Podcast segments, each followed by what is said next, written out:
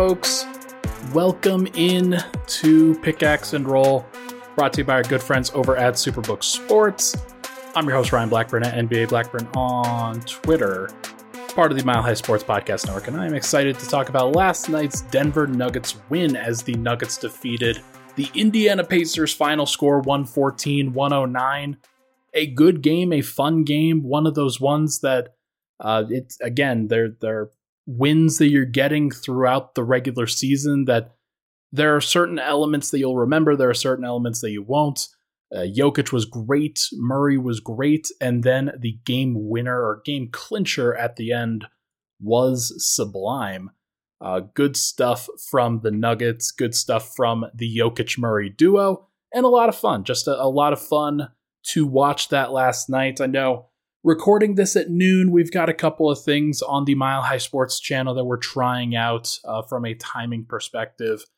I may be getting into a relatively um, just reasonable uh, schedule about noon for this show. Uh, I don't know if that's going to happen the entire time, but my guess, my expectation is that I'll probably be recording a lot of these shows around noon, especially during the week. There's some things that we've got coming up going forward that I, I think are going to be a lot of fun for people to to try out and for, for me to try out. Uh, but yeah, this show will go live on uh, today, Wednesday at about noon. Sorry for a little bit of a delay. Uh, and then on Friday, will be at noon as well, following Denver's game against the New York Knicks tomorrow at Madison Square Garden. So, not the immediate sort of reaction that I know a lot of people like from me, uh, but certainly I will be reacting nonetheless. Uh, and then weekends with Swiper will be this weekend, most likely uh, after the Philly game on Saturday. Uh, because that is an afternoon game, we may decide to go live that evening especially if it's a big game. Uh, but in all likelihood, it'll be after Saturday, after Saturday's game against Philly, and it could be on Sunday morning. So keep an eye out for that. On this episode, we are going to go over the Nuggets' effort against the Indiana Pacers and how much effort they put in trying to stop Denver.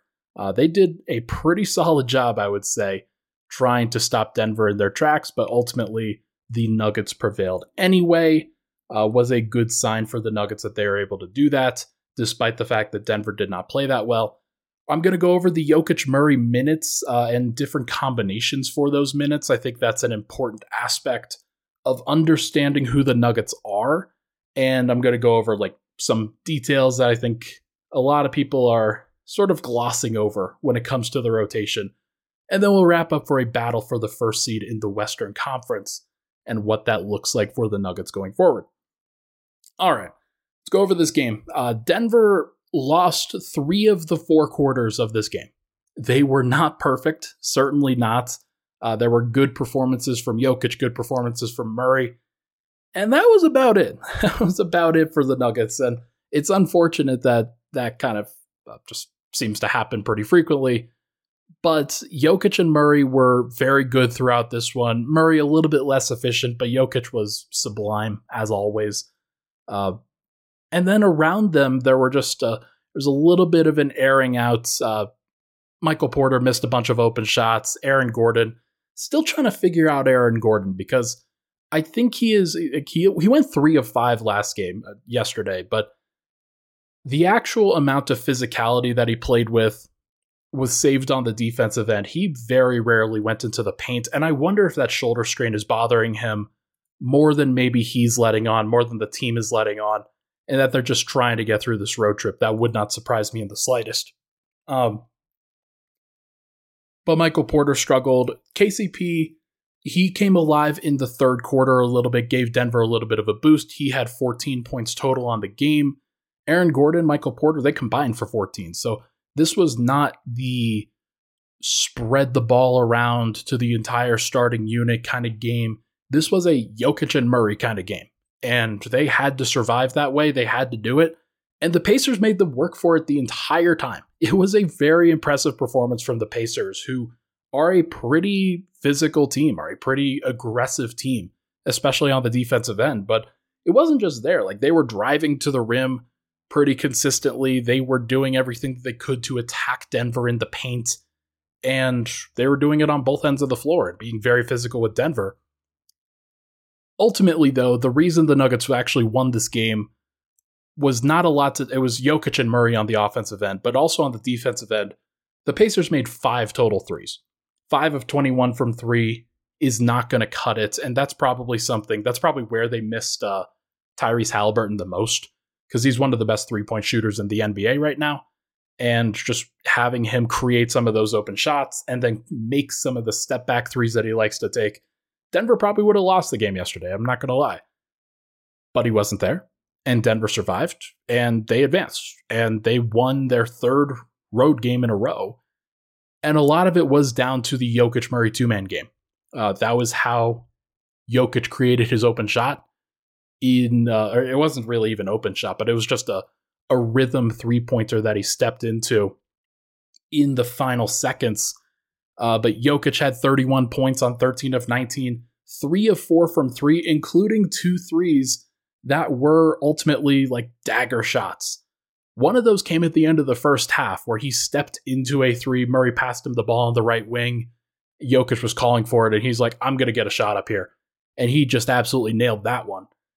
And then lo and behold, final seconds of the game, because Murray has been aggressive with his shot, uh, the Pacers decide to aggressively trap him on the right side of the floor, closer to half court than I think maybe they realized. Turner came out there, uh, Murray passes the ball to Jokic at the top of the key. Jokic realizes, hey, there's nobody really guarding me here, so he steps into a three pointer, absolutely drains it, despite the fact that Miles Turner recovered right to his face and put a put a hand right in his face, and it just did not matter. So good on him for staying ready. He was locked in. Jokic was locked in from the jump. I thought that Turner did some good things against him to actually hold him to 13 of 19. There were some good possessions defensively that Turner had. And it just didn't matter. It just did not matter in any way, shape, or form because Jokic is that dude. 31 points, 13 rebounds, 10 assists, only one turnover, had a block. I thought Jokic's defense was pretty good in this one. And like plus nine in a game that the Nuggets win by five, that's usually going to get it done. Usually going to be just fine. All Denver can have is they, they can't have the bench be a complete disaster.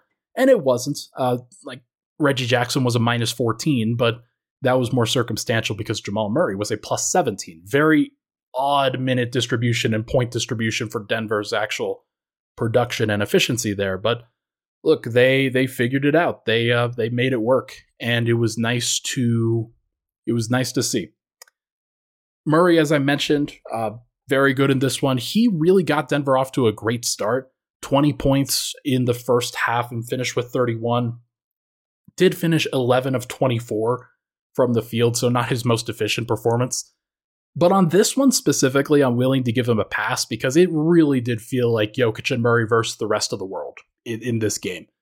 Porter wasn't giving them anything. Gordon wasn't being aggressive. Maybe it's because of the shoulder. KCP figured some stuff out in the third quarter, but how often are you going to feature KCP in some of these actions? So really, it was Jokic Murray two man game.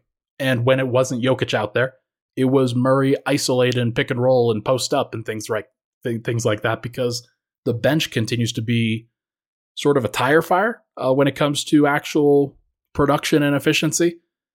Um, Reggie figured some stuff out, but still not not his best performance either. But it was interesting to watch Murray and Jokic kind of navigate this because it, it looked very much like the Celtics game in a lot of ways, where the Celtics were taking away a lot of things from Denver and from their role players, and they were forcing Jokic and Murray to take some tough shots and make them. And they did. And in this game, Indiana playing that matchup two on two, they weren't sending double teams. They weren't really doing anything too crazy. They're playing those matchups two on two and trying to recover. And Jokic still found a way to get a triple double because he's Nikola Jokic.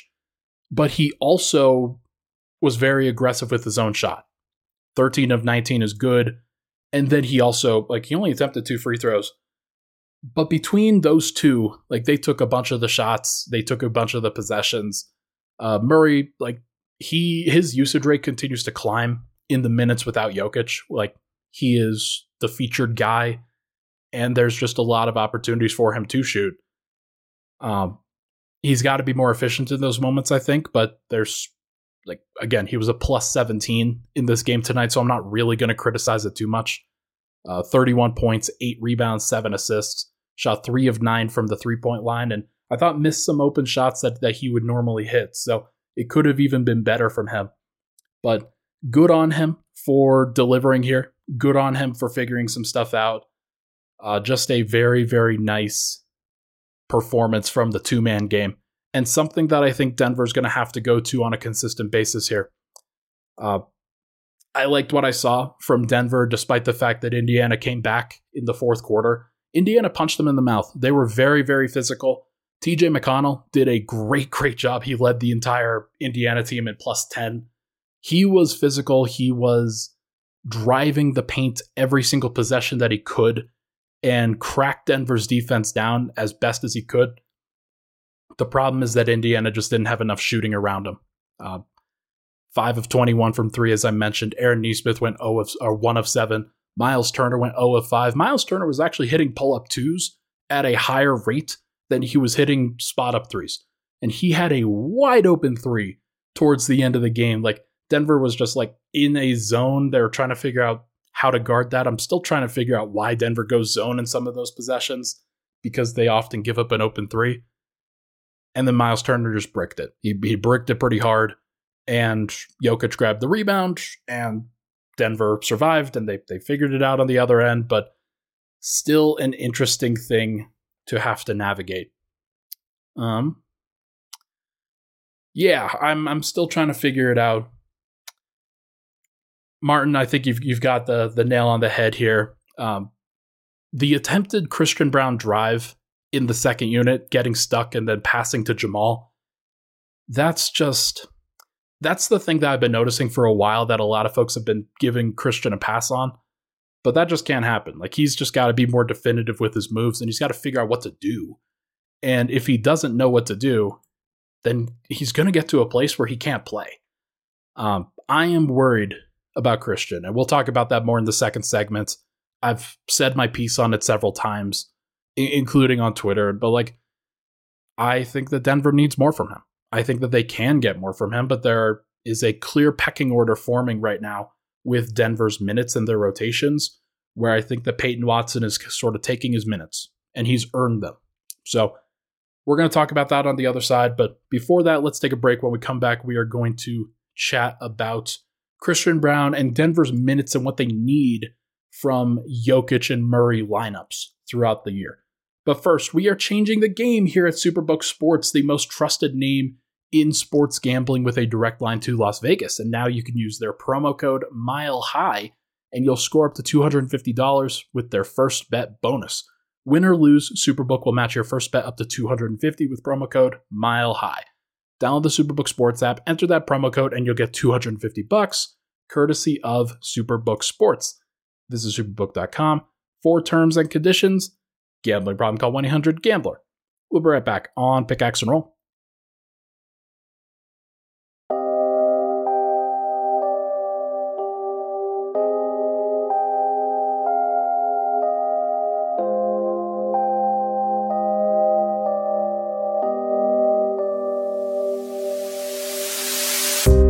We're back.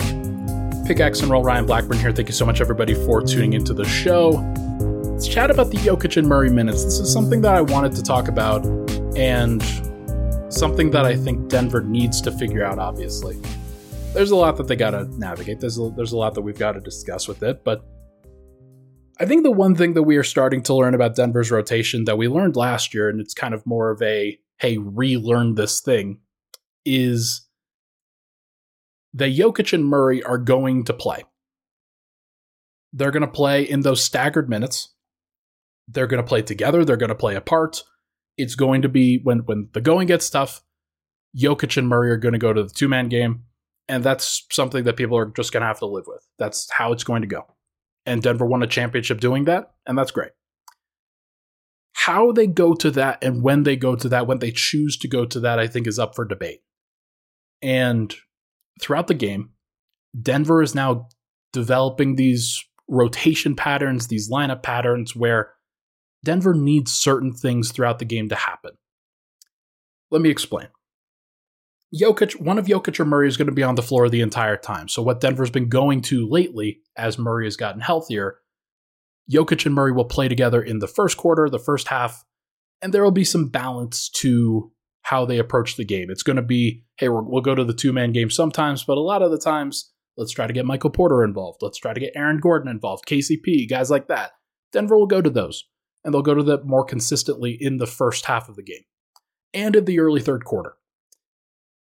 Next, when Murray comes off the floor, preparing to come back onto the floor for the non Jokic minutes, Jokic only lineups are going to feature a lot of Jokic post ups, a lot of isolations. Denver will run the occasional pick and roll with Reggie Jackson, but really what that's trying to do is set the floor for Jokic to isolate at the top of the key or at the free throw line extended. Those are the places on the floor where he is most likely to operate. And then if that doesn't work, he'll go to the low post, he'll go to the mid post, and he will try to create a shot for himself or his teammates from there. And those are good minutes. Those are good. Like I, I like what they do when they get the ball to Jokic. Like that's a that's a good strategy every single time. So no criticisms there. When Jokic comes on the off the floor and Murray comes back on, Denver goes into the Murray plus bench minutes, where sometimes it works and sometimes it doesn't. Let me give uh, some numbers here, actually. So the the Jamal Murray, Reggie Jackson, Christian Braun, Peyton Watson, DeAndre Jordan lineup that's been playing lately actually has a minus two net rating, which is not that bad. It's not what people would expect. It is a group where Murray leads it, and Reggie Jackson's kind of the secondary ball handler there. And they go back and forth, and sometimes Murray runs pick and roll, sometimes he isolates or posts up, sometimes they'll run Reggie Jackson, DeAndre Jordan pick and rolls. But more than anything, it's it's those three guys that are sort of the fulcrum of what they're doing. Jamal and Reggie are the leading scorers, and then DeAndre Jordan is the leading screener. And there were uh, there were some comments earlier uh, from Martin specifically Ryan, why the repeated screening violations? Do the bigs not listen or has this not been coached? It's really disrupting the second unit offensive flow. Um, DeAndre has always been a physical screener, and his reflexes are not as great as they were early in his career. So he's going to get hit with the occasional screening violation because he's a little bit slower and because teams are looking for that now. Uh, referees are looking for that.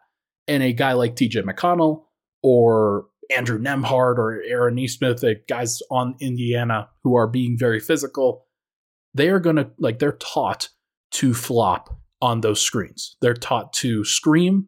They are taught to yell. They are taught to fall over anytime they feel a screen could possibly be moving. And that is good coaching for them. That's from Rick Carlisle, and a lot of teams will have that happen as well. Zeke Nnaji just doesn't know what he's doing. And he doesn't know the timing of it. He is still too slow to read the game and when a screen is necessary, and he moves too fast. And then that's where, like, he, he moves too fast almost to catch up. And that is where a lot of those violations will happen. And so Denver's got two different guys that are setting these screens that are their leading screen attempt guys that get flagged, get caught. And those are always going to be pretty high leverage mistakes. Um, now, fortunately, they're dead ball turnovers, so it's not like it's not like they're immediately handing the ball to the opposing team with a runway to the rim. But it's not really helping Denver's second unit. I think that Murray could do a better job. I think that Reggie could do a better job of setting up those screens a little bit better. But at some point, that's got to be on the bigs, and Denver's just got a better, got to get a better big man who will screen better who will just be a better screener and more active and more physical, but also like understanding when to be physical and when not to be physical. And I don't think that DeAndre does that very well. I think that Zeke has no concept of it at all. But Denver, in the Murray only minutes, their formula has to be defend, rebound, and run first and foremost. So the problem that Denver's been getting themselves into with that lineup specifically, and, and keep in mind it's still a minus two net rating so far in a, a, like just over hundred possessions, so nothing crazy. But Reggie and Jamal, Jamal specifically in this Indiana game was horrible defensively. He was not good. Reggie is just undersized and is very clearly at odds when you're trying to have him block out on the on the weak side for offensive for protecting the defensive glass, things like that.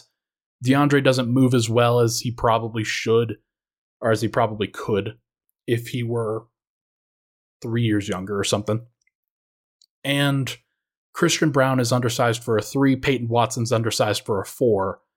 And so Denver kind of gets screwed up on the rebounding aspect of this. Now, Denver's defense with that group is actually pretty solid. Like they're they're actually okay. And Peyton Watson deserves a ton of credit for that.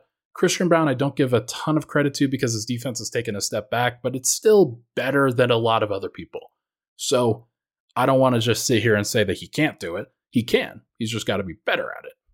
Um, but then like Murray's defense in this last one was bad, but sometimes it's good. So like Denver can be okay in those situations. The other problem though is that Denver just can't run transition offense for whatever reason. It's actually worse with their starting group but the actual transition offense has been horrible for the team so far, and I'm, I'm just not sure why that is. Denver needs a guy, whether it's at the center spot or just another forward, who can hit transition threes or run to the rim or do some of the things that Jeff Green was doing. And Jeff, I, I have a lot of complaints. He's never going to be a guy that rebounds, but he also was like understanding of his weaknesses, and Denver was still able to figure that out right now they're still trying to figure out who to play and, and those different combinations. So still waiting on that. The pick and roll and ISO aspect, Denver just needs like like we talked about with the Zeke and DeAndre.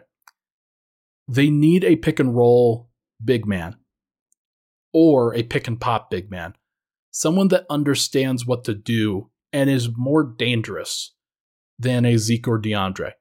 Because what are those guys really going to do in the pick and roll beyond set a screen and dive? It's just not a lot. There's not a lot there. And if Denver had somebody who was more versatile, like an Aaron Gordon, for example, uh, then usually those things look a little bit better. Um, I don't know if they're going to be able to get that. I don't know if that's something that's going to be able to happen. But what I do know is that if Denver is going to use this this formula with Jokic and Murray playing together, then Jokic playing by himself, then Murray playing by himself, then Jokic playing by himself, then Jokic and Murray back on the floor together. If they're going to do that in both halves, then they absolutely have to find a way to maximize those Murray minutes by playing better players. Or not playing better play, like by finding the right mix of guys that are going to be able to help out there. And I'm still waiting on that for them because I think that this is a pretty big hole that they can fill. And it might be as simple as get a more athletic version of where DeAndre Jordan is at right now, or get somebody who's a little bit bigger than Zeke that does a lot of the same skills but is less like overwhelmed by the physicality of it. And maybe that'll be just fine. Like maybe Nick Richards is your guy. Maybe Day'Ron Sharpe is your guy. Maybe like they could find some of these other fringe big men, like maybe an Andre Drummond is just fine in that in that circumstance. And all Denver needs from that is somebody who they could rely upon for that specific skill, and they'd be okay. Like Andre Drummond, pretty good passer for a big man. It also has the athleticism and the offensive rebounding skill to do the things that DeAndre Jordan does. So maybe there's something there. Now, the Chicago Bulls are still trying to buy. They're still trying to figure some stuff out. So I'm, I'm still trying to figure that out myself. But that is something that I'm looking at. I think Denver going forward, that needs to be their biggest thing that they address. And it could be something that they address in the draft next year. It could be something that they address in free agency. But they can get a backup big man who does some good things. It has not been Zeke. Maybe it will be Zeke next year. It's just not going to be him this year but it's not going to be DeAndre Jordan. Like they got to be better than that. I would also love to see Julian Strawther back to provide more spacing for a Murray pick and roll. But Malone said today on Altitude Radio, I believe, that he's going to be out for the foreseeable future. Julian Strawther will be. So Denver's going to be at a disadvantage here from a spacing perspective and from an athleticism and like pick and roll perspective with the second unit. So the fact that Murray was plus 17 yesterday is kind of surprising. I did not expect that, especially with the way that Indiana kind of runs their rotation. So gonna have to figure it out. Gonna have to wait and see. I'm looking forward to seeing how Denver approaches it, but wouldn't surprise me, by the way, if Justin Holiday gets a call and maybe subs in for Christian Braun at some point. Because Christian is still behind the eight ball here in terms of what Denver needs from him. He doesn't really know where to go, doesn't really know where to be.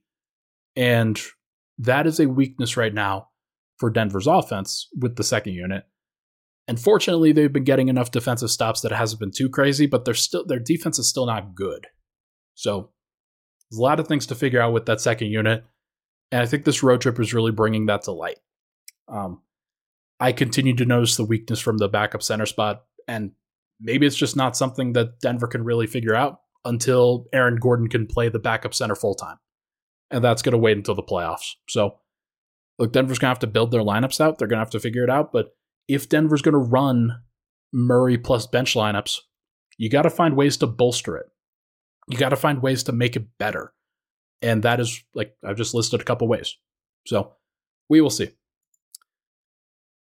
Folks, let's take a break. When we come back, we are going to chat about the one seed, a battle at the top of the Western Conference between Oklahoma City, Minnesota, Denver, and surprisingly, the Los Angeles Clippers. I did not expect that, but here come the Clippers. We'll be right back. But first, good morning, Broncos.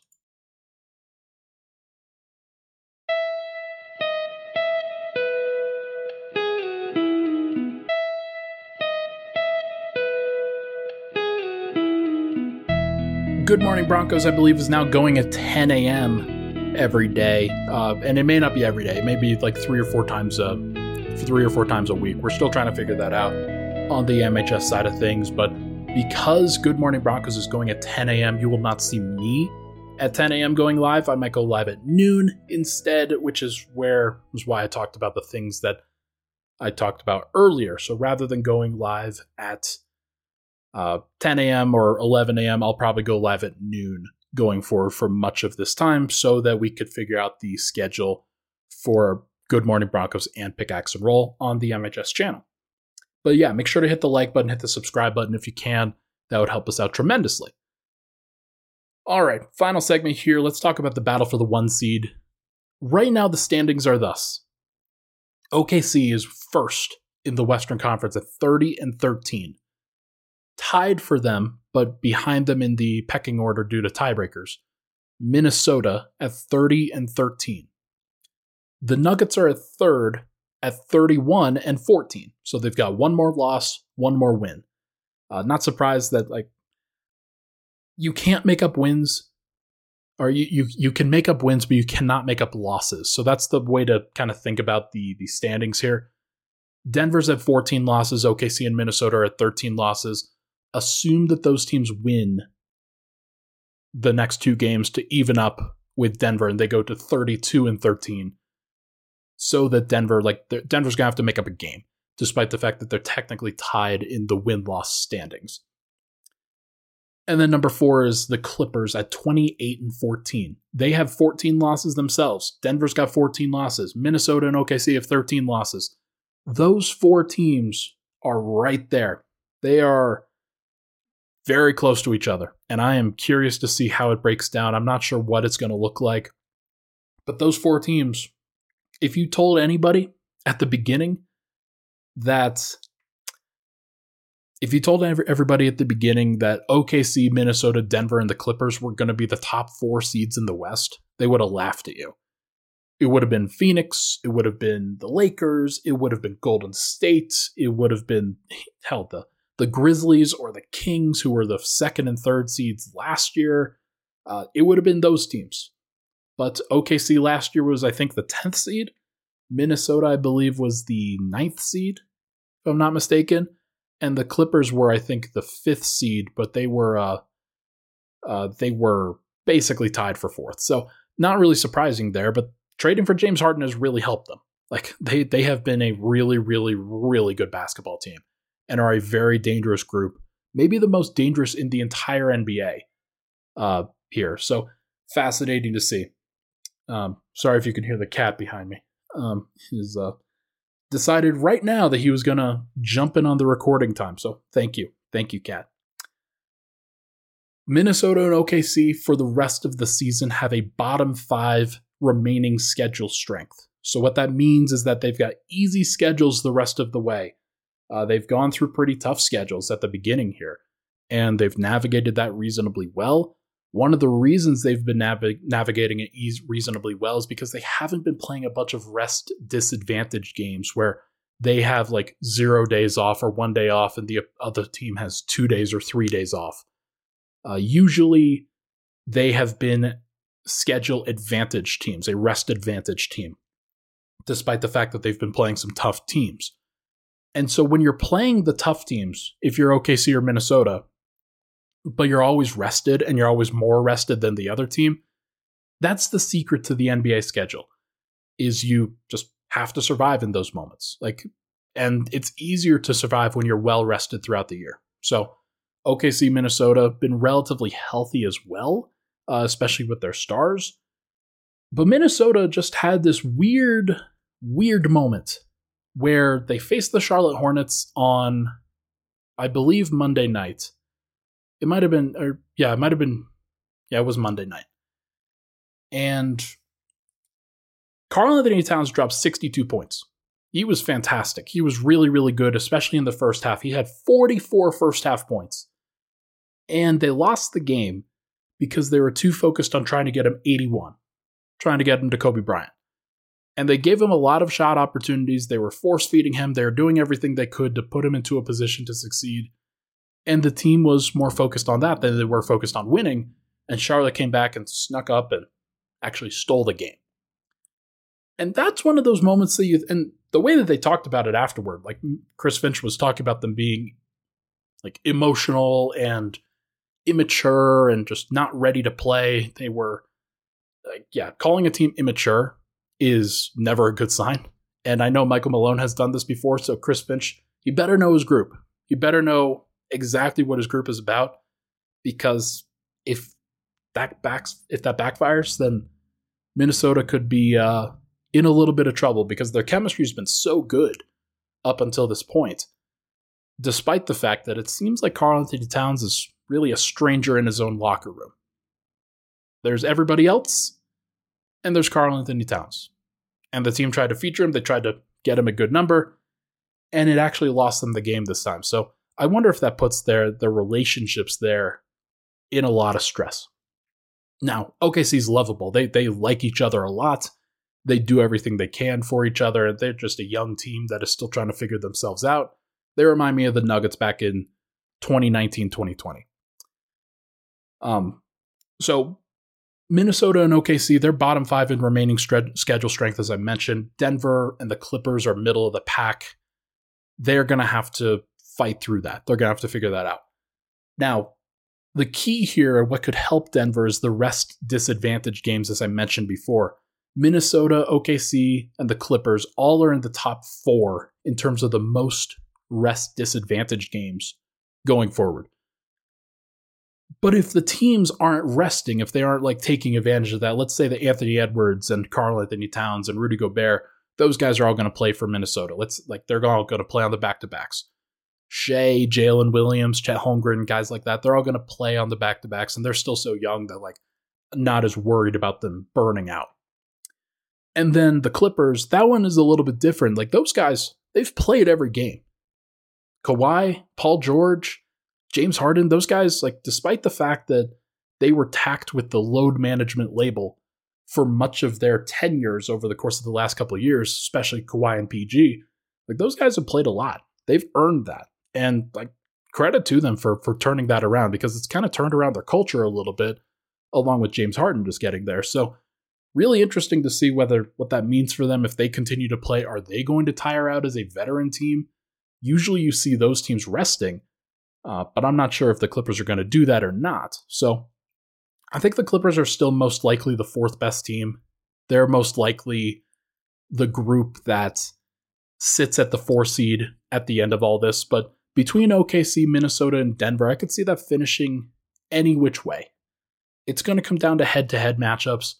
And for the fact that Denver, they have the second fewest rest disadvantaged games going forward. Like they've got three, and I believe that Minnesota, OKC, and LA have in between six and eight between them for the rest of the the calendar year. So like 35 to 40 games for those other teams. Denver, they've only got three more of those games remaining. So just got to get through them. But it's going to come down to the head to head matchups. It's going to come down to which team wants it more. It's going to come down to do the Nuggets prepare themselves to face Minnesota, OKC, the Clippers? How prepared are they for those moments? How amped up are they for those moments? Do they just mean, like, are they just other regular season games? Or are they trying to fight for seeding? Are they trying to make a point in those matchups? I have to figure it's going to be closer to the latter because there are certain ones that you can't get up for. And for Denver facing OKC, they beat OKC third game of the season, basically the third game of Chet Holmgren's career. And since then, they've lost two in a row to OKC. Their next matchup is in a week from now, January 31st. So that's right around the corner. Um, Denver has to go on the road for that one, but that's going to be one that everybody's amped up for, including the OKC crowd. By the way, last night OKC was gifted a win. Absolutely gifted a win by the refs and I'd be worried. Like that's just one of those where if you're if you're the Nuggets, if you're trying to figure out how are we going to get the one seed, you watch last night's game where they were just gifted one by calling Chauncey Billups for two separate technicals and then ejecting him.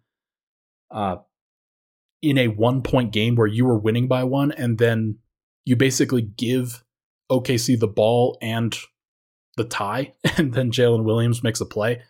That was tough. That was a that was a pretty brutal, brutal way for Portland to lose. But uh, yeah, OKC has has earned the right to be given some of those calls. That was just a weird one for sure. Uh, but yeah, like Denver's got to win that OKC game. They got to win it in a week, and then they play Minnesota three more times in this one. March 19th, March 29th, and April 10th. The April 10th, I believe, is game 80 of the season. Denver's 0 1 so far against Minnesota, so they've got to win two of those three, if not all three, in order to really separate themselves from Minnesota. I'm not sure if they're going to be able to do much about OKC. OKC's basically like earned a bunch of division wins, and they are probably going to get a tiebreaker for their divisional record. So I don't know if Denver's going to be able to catch OKC. OKC is the team that I wonder, and they are still like just rising. They're still trying to figure themselves out. Maybe they go through a lull here at some point if the team just can't shoot, but does seem like OKC is likely going to be at least a top two seed, if not the one. And then Denver, they play the Clippers on April 4th, which, if uh, my math is correct, is going to be about game 77 of the season. Denver's got a two and one record versus the Clippers so far, but they've lost to them since uh, the James Harden acquisition. Um, and that was Jokic's nine of 32 games. So he'll be better than that, obviously. Like, it, it, I'd be shocked if he wasn't going like 17 or 18 of 30 in that particular game. But they're gonna they're gonna dare Jokic to shoot, and Jokic is gonna have to make some shots. So I'm curious to see how it goes. But if Denver wins that one, that would be a big one. That would be very very big. But yeah, it, that's going to be a fun battle the the one seed is going to be a very very interesting battle going forward, and I am looking forward to seeing which teams are the ones that sort of rise to the top there. The way that you win in these situations is you win the head to head matchups if you're Denver, and you take care of business in the games that you can take care of business. So you win all of your home games, you win the games versus sub 500 teams on the road, if you have to lose any games, losing the ones to the plus 500 teams on the, on the road are fine. Like it's, it's not a big deal, except if they are the ones in the head to head matchups. So you got to circle those. You got to make sure that you're good on that. And I think Denver will, but it's going to be, it's going to be a fun one. So who knew? Who knew that the, the battle for the one seed would be interesting? I don't think Denver needs it in order to win an NBA championship again, but it doesn't hurt. Doesn't hurt to have home court advantage throughout. Denver's got the second best record in the NBA right now. Uh, if I go to this, yeah, uh, not not second best record. They've got the second most wins in the NBA right now. So if they outpace every team but Boston, basically, they could have have home court advantage throughout the playoffs, unless they face Boston. So that could be a really big decider. That could be a really big mark here for Denver to try to achieve, and it would help if they had had if they had home court advantage throughout the entire time. That would be a big big deal. So we will see what happens, but folks, I think that is going to do it for this episode of Pickaxe and Roll, brought to you by our good friends over at Superbook Sports. Make sure to hit that like button, hit that subscribe button down below if you are interested in helping out the program. Uh, if you like what you hear, let me know. Uh, would would love to continue to hear positive or or even negative feedback on the show. Just as if you want me to keep making it better, tell me. Tell me what I can do. I would love to uh, do what I can to to make everybody uh, as happy as possible watching the show. Everybody, thank you so much for tuning into the podcast. I will be back, like I said, probably on Friday, probably Friday at noon after the Nuggets face the New York Knicks at Madison Square Garden tomorrow night. Should be fun. Everybody, thank you so much for tuning in. Hit that like button on the way out. We'll talk to you guys very soon.